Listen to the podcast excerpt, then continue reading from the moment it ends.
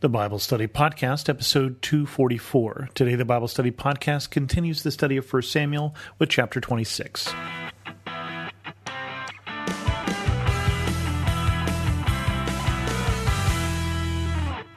Welcome to the Bible Study Podcast. I'm your host, Chris Christensen.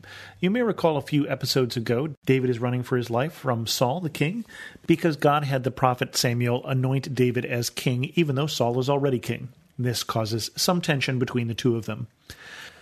And then two chapters ago, Saul realized the error of his ways when David spared his life, and he said all sorts of nice things about David and promised him all sorts of things, and you can imagine at this point that that matter is closed. It is, of course, not. 1 Samuel 26 continues The Ziphites went to Saul at Gibeah and said, is not David hiding on the hill of Hachilah, which faces Jeshimon? So Saul went down to the desert of Ziph with his 3,000 select Israelite troops to search there for David. Saul made his camp beside the row on the hill of Hachilah which faces Jeshimon, but David stayed in the wilderness. When he saw that Saul had followed him there, he sent out scouts and learned that Saul had definitely arrived. Then David set out and went to the place where Saul had camped. He saw where Saul and Abner, son of Ner, the commander of the army, had laid down. Saul was lying inside the camp with his army encamped around him. David then asked Ahimelech the Hittite and Abishai the son of Zeruiah, Joab's brother. Who will go down into the camp with me to Saul? I will go with you, said Abishai. So David and Abishai went to the army by night, and there was Saul lying asleep inside the camp with his spear stuck into the ground near his head. Abner and the soldiers were lying around him. Abishai said to David, Today God has delivered your enemy into your hands. Now let me pin him to the ground with one thrust of the spear. I won't strike him twice. But David said to Abishai, Don't destroy him. Who can lay a hand on the Lord's anointed and be guiltless? As surely as the Lord lives, he said, the Lord himself will strike him, or his time will come and he will die, or he will go into battle and perish. But the Lord forbid that I should lay a hand on the Lord's anointed. Now get the spear and water jug that are near his head, and let's go. So David took the spear and water jug near Saul's head, and they left. No one saw or knew about it, nor did anyone wake up. They were all sleeping, because the Lord had put them into a deep sleep. Then David crossed over to the other side and stood on top of the hill some distance away. There was a wide space between them. He called to the army and to Abner, son of Ner, Aren't you going to answer me, Abner? Abner replied, Who are you who calls to the king? David said, You're a man, aren't you? And who is like you in Israel? Why don't you guard the Lord your king?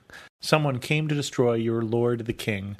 What you have done is not good. As surely as the Lord lives, you and your men must die, because you did not guard your master, the Lord's anointed. Look around you. Where are the king's spear and water jug that were near his head? Saul recognized David's voice and said, Is that your voice, David, my son? David replied, Yes, it is, my lord the king. And he added, Why is my lord pursuing his servant? What have I done, and what wrong am I guilty of? Now let my lord the king listen to his servant's words. If the Lord has incited you against me, then may he accept an offering. If, however, people have done it, may they be cursed before the Lord. They have driven me today from my share in the Lord's inheritance, and have said, Go serve other gods. Now do not let my blood fall to the ground far from the presence of the Lord. The king of Israel has come out to look for a flea, as one hunts a partridge in the mountains. Then Saul said, I have sinned. Come back, David, my son. Because you considered my life precious today, I will not try to harm you again. Surely I have acted like a fool and have been terribly wrong. Here's the king's spear, David answered. Let one of your young men come over and get it. The Lord rewards everyone for their righteousness and faithfulness. The Lord delivered you into my hands today, but I would not lay a hand on the Lord's anointed. As surely as I valued your life today, so may the Lord value my life and deliver me from all trouble. Then Saul said to David, May you be blessed, David my son. You will do great things and surely triumph. So David went on his way, and Saul returned home. The only really odd thing about this story is that we just heard this two chapters ago. This all happened before. This is just a almost a complete replay, except last time Saul was in a cave and fell asleep, and David cut off a portion of his garment and felt guilty that he had even done that. And in this case, he takes evidence that he has been so near the king that he could take his spear and his water jug again to show he's not trying to kill Saul. Guess what? He is not trying to kill Saul. And really, at this point, everyone who's there, the 3,000 men, know the truth of this statement. But they should have known the truth of this statement two chapters ago. David does the same thing. Saul does the same thing. And Saul at the last part says, Now come back, David, my son. And David doesn't come back. And you can see why David might not come back. Saul is not consistent. Saul doesn't let his yes be yes and his no be no. When Saul says, I won't do you any harm, he means right at this moment the way I feel today. And so that's what happened two chapters ago is he felt just as sincere, he felt just as repentant, and yet he's on the hunt for David again. And I wonder how many times we have that kind of consistency in our life. And that's certainly not the consistency we see in David here. David understands what's right and he's trying to do the right thing. And he understood what was right two chapters ago and he tried to do the right thing there. And he doesn't at this point say, well, you know, I tried to do the right thing before and look, it didn't work out. And so this time you're right, let's kill him. He understands what the right thing is and he's trying to do the right thing every time, no matter how it turns out. He's doing the right thing because it's the right thing. And this gives us a glimpse of what in David God saw when God chose a shepherd over a king. It's this single mindedness of what should I do to please God that will make David a good king when his time comes. But David knows his time has not yet come. There is a king in Israel, and that king is Saul. Let's go on to chapter 27. We have a little more time. David among the Philistines. But David thought to himself, One of these days I will be destroyed by the hand of Saul. The best thing I can do is to escape to the land of the Philistines. Then Saul will give up searching for me anywhere in Israel, and I will slip out of his hand. So David and the 600 men with him left and went over to Achish, son of Maach, king of Gath. David and his men settled in Gath with Achish. Each man had his family with him, so David had his two wives, Ahinoam of Jezreel and Abigail of Carmel, the widow of Nabal. When Saul was told that David had fled to Gath, he no longer searched for him.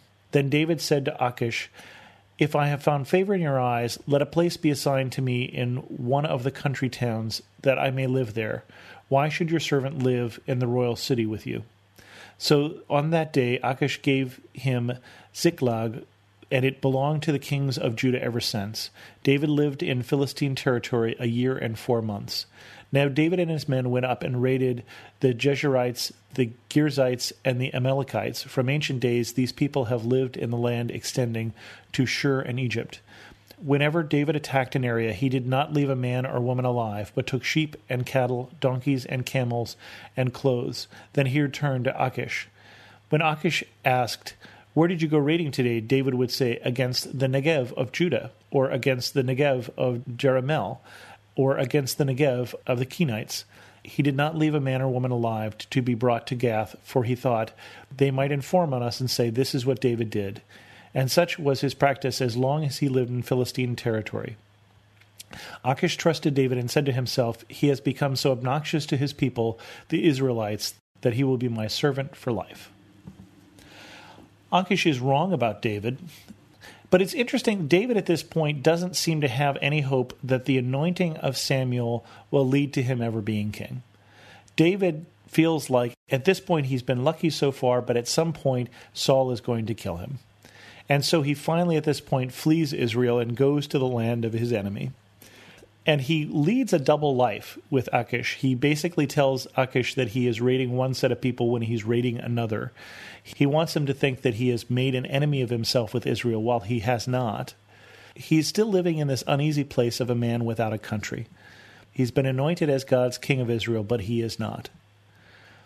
And it is interesting how many times in the Bible there is a promise, and the promise we have to wait for it to be fulfilled. Think of the patriarchs Abraham is promised that he'll have descendants as many as the stars in the heaven, as many as the sand of the seashore, and yet years go by and he doesn't have a son. Joseph is told this dream that his brothers will bow down to him and instead is sold into slavery and sent off to Egypt.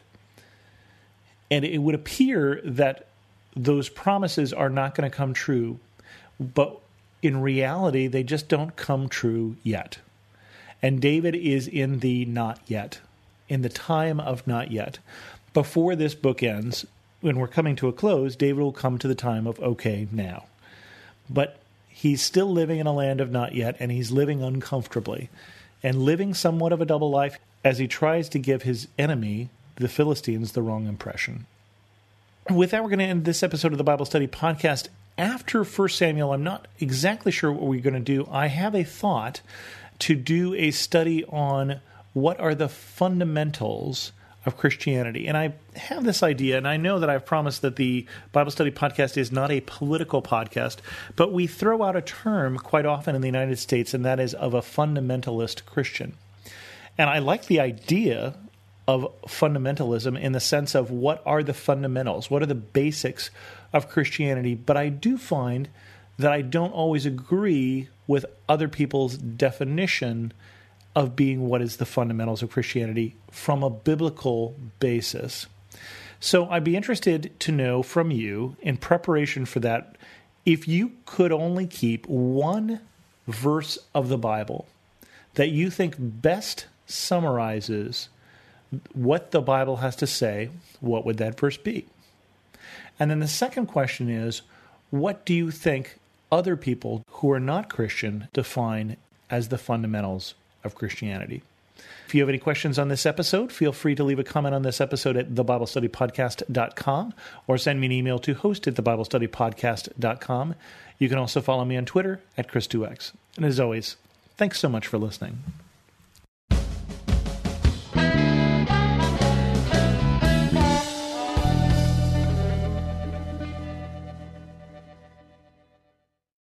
What do you do when your world is falling apart? How do you march when it would be easier to stay where you are and die? Join me every week on the March or Die podcast, and we'll discuss that and so much more.